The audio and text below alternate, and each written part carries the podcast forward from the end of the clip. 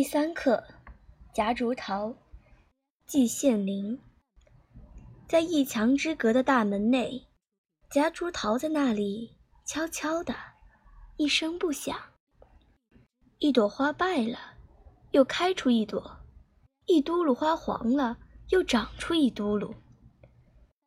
在和煦的春风里，在盛夏的暴雨里，在深秋的清冷里，看不出什么特别茂盛的时候，也看不出什么特别衰败的时候，无日不迎风弄姿，从春天一直到秋天，从迎春花一直到玉簪花和菊花，无不奉陪。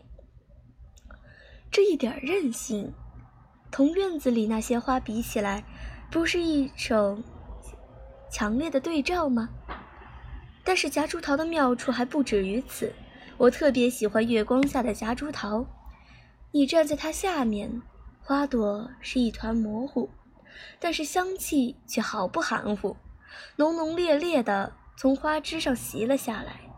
它把影子投到墙上，夜影参差，花影离迷，可以引起我许多幻想。我幻想它是地图，它居然就是地图了。这一堆影子是亚洲，那一堆影子是非洲，中间空白的地方是大海，碰巧有几只小虫子爬过，这就是远渡重洋的海轮。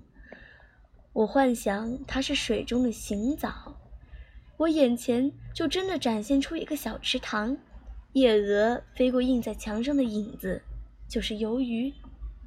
我幻想它是一幅墨竹，我就真看到一幅画，微风乍起，夜影吹动，这一幅画竟变成活画了。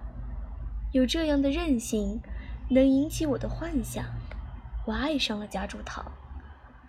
好多好多年，我就在这样的夹竹桃下面走出走进。最初我的个儿矮，必须仰头才能看到花朵。后来我逐渐长高了，夹竹桃在我眼中也就逐渐矮了起来。